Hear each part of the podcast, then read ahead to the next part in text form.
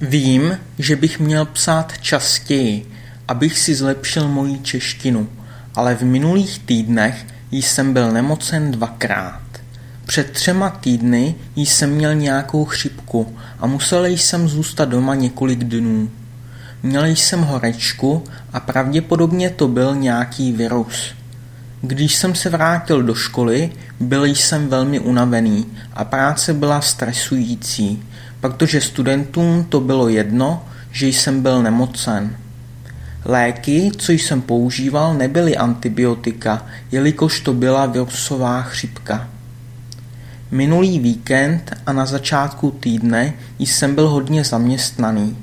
Pracoval jsem trochu na zahradě, měl jsem konverzace, byl jsem na návštěvách u příbuzných, u rodičů a jednoho kolegy.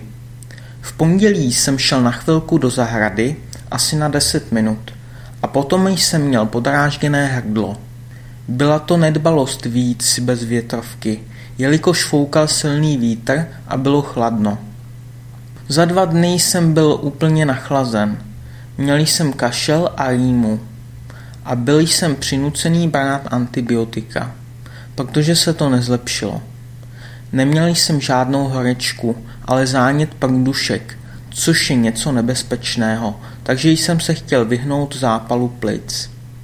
Dneska se cítím už trochu lépe, i když mám ještě kašel a rýmu a trochu mě bolí hlava a jsem docela hodně vyčerpaný. Musím si odpočnout, abych mohl pracovat příští týden.